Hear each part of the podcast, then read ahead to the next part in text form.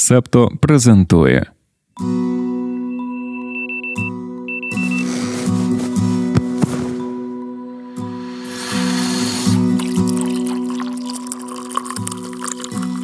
Понеділок, 5 лютого 2024 року. Ранкове допіо. Випуск 208.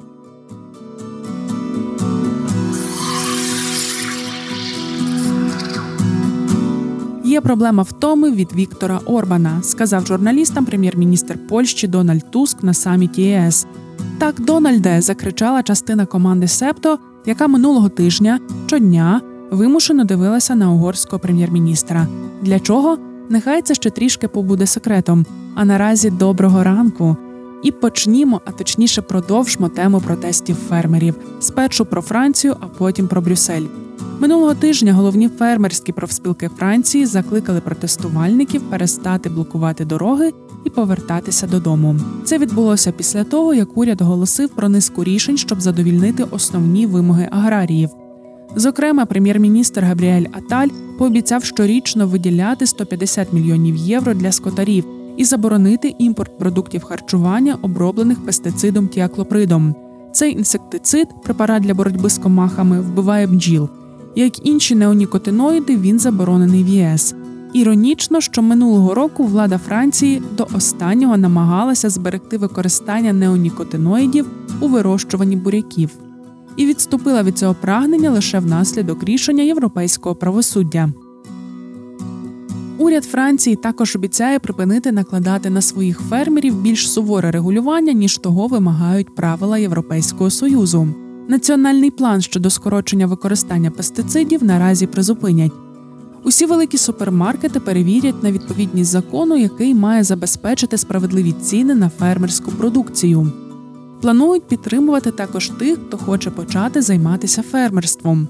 Буде виділено 2 мільярди євро на програми кредитування початківців у цій сфері. Після таких обіцянок протестувальники дослухалися до профспілок і почали демонтаж блокпостів на дорогах у всій Франції. У Брюсселі, де, як ти можеш пам'ятати, відбувався минулого четверга саміт ЄС, фермери закидали яйцями та камінням європейський парламент, запалювали вогонь та запускали феєрверки, вимагаючи від лідерів та лідерок ЄС зробити більше, щоб допомогти їм. Невеликі групи намагалися знести бар'єри, встановлені перед парламентом, але поліція застосувала сльозогінний газ і розбризкала воду на фермерів зі шлангів, щоб відігнати їх. Протягом дня осередки заворушень зменшувалися, а після обіду трактори і зовсім почали від'їжджати. Президентка Єврокомісії Урсула фон дер Ляєн у супроводі прем'єр-міністра Бельгії Олександра Декро та прем'єр-міністра Нідерландів Марка Рюте зустрілася з представниками фермерських протестів наприкінці саміту ЄС. Політикиня пообіцяла нові ініціативи для підтримки фермерів. На прес-конференції вона зазначила, що дуже чутливо сприймає скарги від аграріїв на адміністративний тягар. А пізніше повідомила, що виконавча влада ЄС 26 лютого представить пакет спрощення, щоб вирішити цю проблему. Ще трішки про саміт ЄС. На ньому прийняли рішення про виділення фінансової допомоги Україні в розмірі 54 мільярдів євро на наступні 4 роки. Цьому противився, звісно, Орбан. Він наполягав на можливості щорічного вето на фінансування для України. Зрештою, рішення прийняли у такому форматі: буде перегляд витрат коштів, але без права вето. Напередодні саміту на політіко вийшла стаття про туалетну дипломатію. Скільки перерв у туалеті ЄС може змусити зробити Віктора Орбана?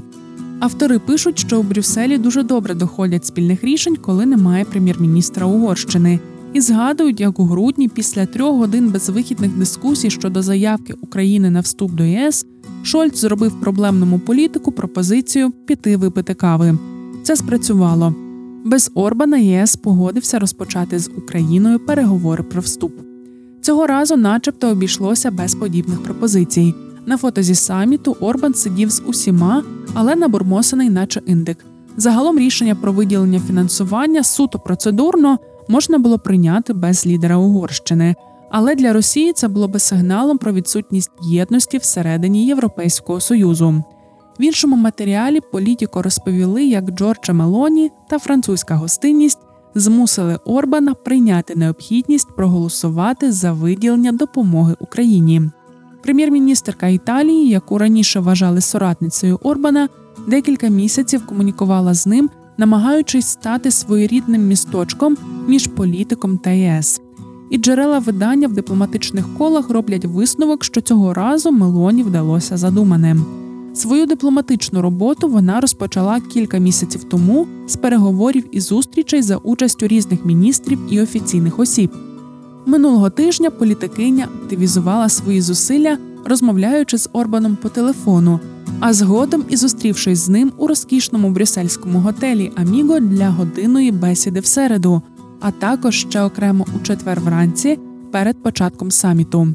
Протягом декількох тижнів налагодити порозуміння з Орбаном намагався і Еммануель Макрон. У січні він запросив угорського лідера на обід в Єлисейському палаці і попросив поділитися своїм баченням того, як краще інтегрувати східні країни до ЄС. У середу ввечері перед початком саміту Макрон з Орбаном знову зустрілися. Така дипломатична робота Джорджі Мелоні та Еммануеля Макрона дозволили розпочати саміт без затримок, навіть пропустити всі формальності.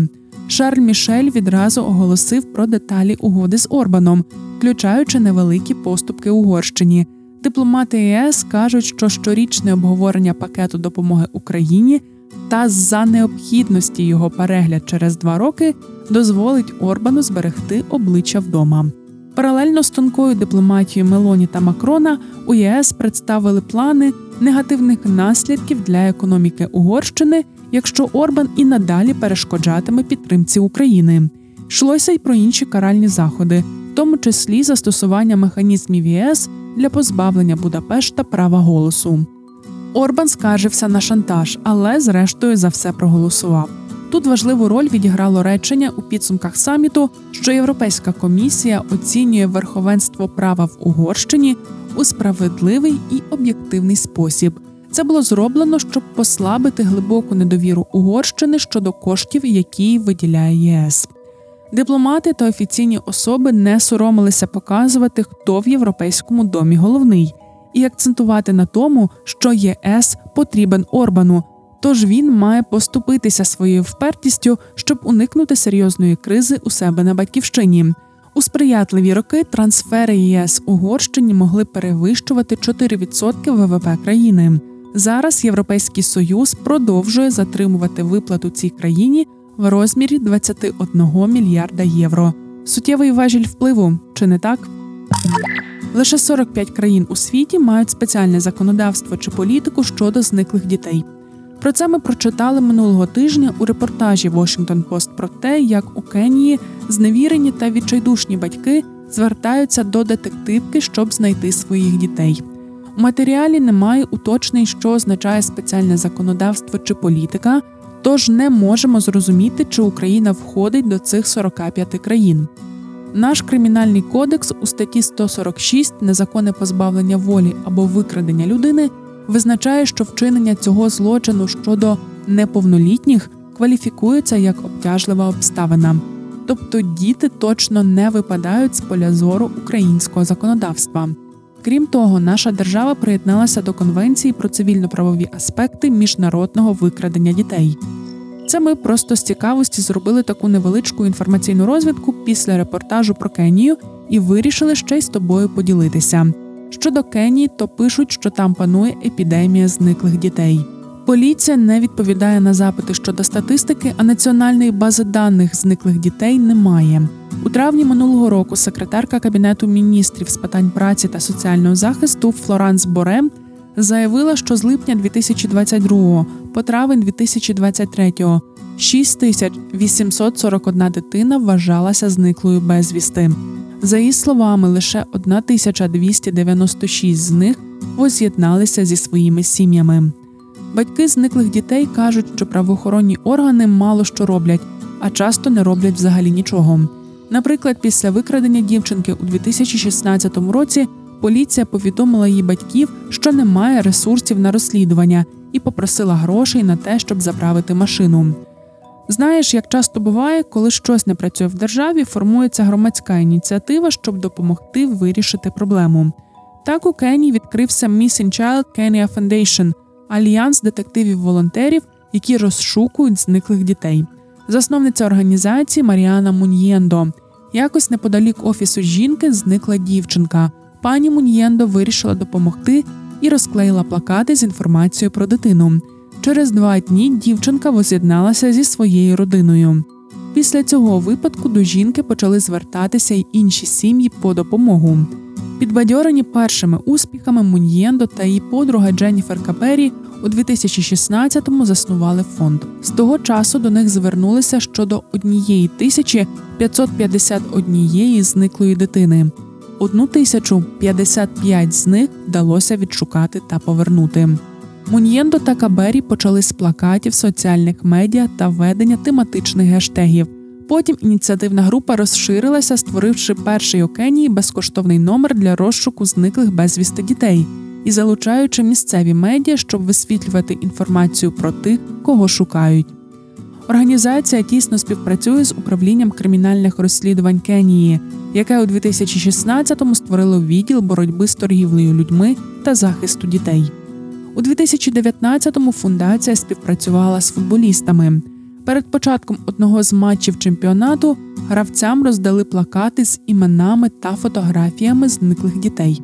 Завдяки телетрансляції така акція привернула багато уваги. Успіх Маріани Мунієндо надихнув інших. Так, у 2020 році журналістка Регіна Асамоа заснувала подібну фундацію для розшуку зниклих дітей у Гані. Наступного року вона випустила документальний фільм про понад 30 зниклих дітей, деякі з яких жили в дитячих будинках десятиліттями. Одного хлопчика розшукали аж через 14 років. Він пропав безвісти у трирічному віці. Наразі за два роки роботи група Регіни Асамоа воз'єднала 203 дітей з їхніми родинами та шукає ще 660. Минулого року Ганна створила свій перший поліцейський підрозділ з пошуку зниклих безвісти. Так вийшло, що в одному з січневих випусків ми планували тобі розповісти про алкогольний магазин у Саудівській Аравії, але забули. Тому робимо це зараз.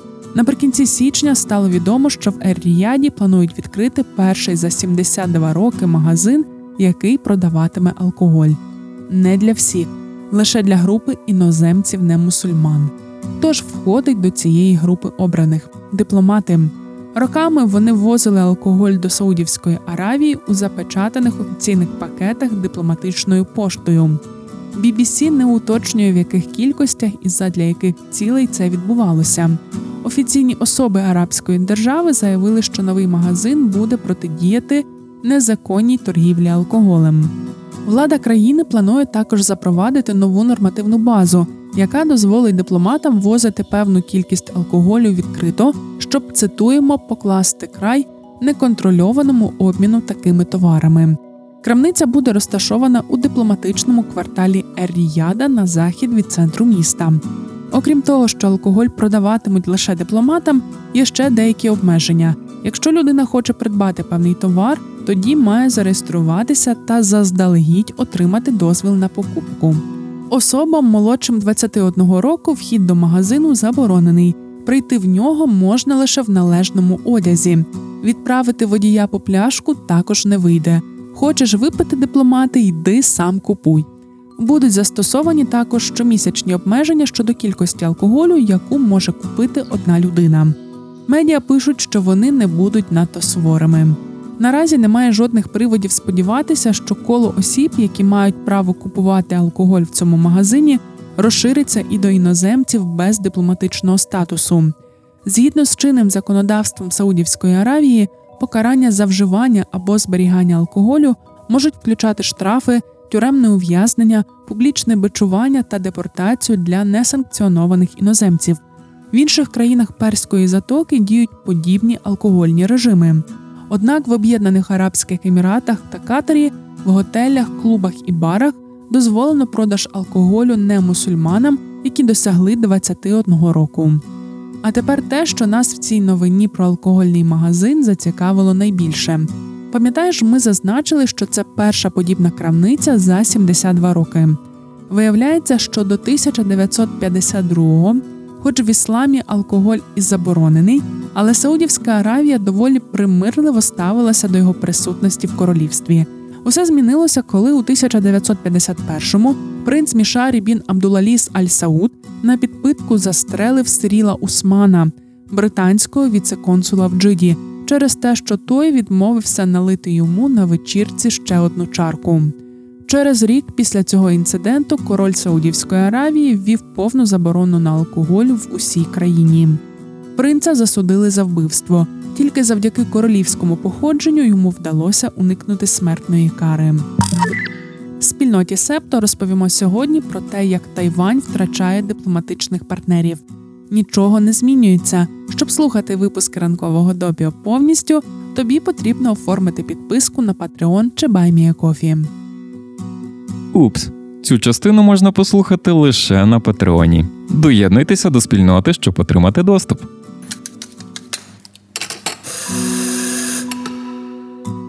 Знаєш, кого не люблять прихильники Трампа? Тейлор Свіфт.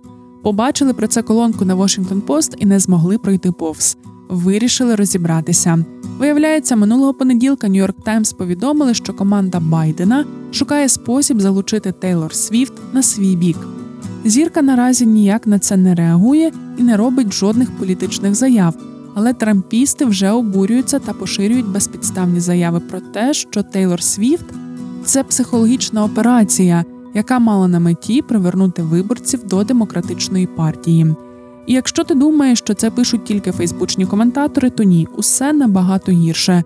На обмусолювання цієї теми магівські Fox News, One American Network і Newsmax витрачають години етерного часу. Колишній кандидат у президенти від республіканської партії Вівек Рамасвамі, який зняв свою кандидатуру і підтримав Трампа, пішов ще далі. Він видав теорію змови про Свіфт і суперкубок. Пам'ятаєш, що теперішній хлопець Тейлор Тревіс Келсі гравець в американський футбол. Так от Вівек каже, що через публічний роман Свіфт та Келсі команда останнього гарантовано виграє суперкубок. А після цього зіркова пара оголосить про підтримку Байдена. Крім цих теорій змови, які очевидно продиктовані занепокоєнням, що Тейлор Свіфт та її Свіфті підуть голосувати за Байдена, є ще й інші причини для гніву та страху. Після того, як Тайм назвав співачку людиною року, прихильники Трампа почали писати принизливі коментарі у соціальних мережах, концентруючись на тому, що вона дівчина-бос. Звісно, чого ж це очікувати від такої жінко-ненависницької спільноти, як не невдоволення успіхом та популярністю жінки. Окрім того, Тревіс Келсі знімався у рекламі вакцини. Оскільки антивакцинаторський сентимент прихильників Трампа дуже сильний, то це ще одна причина не любити Тейлор Свіфт. Стіки до ранкової кави про події стисло.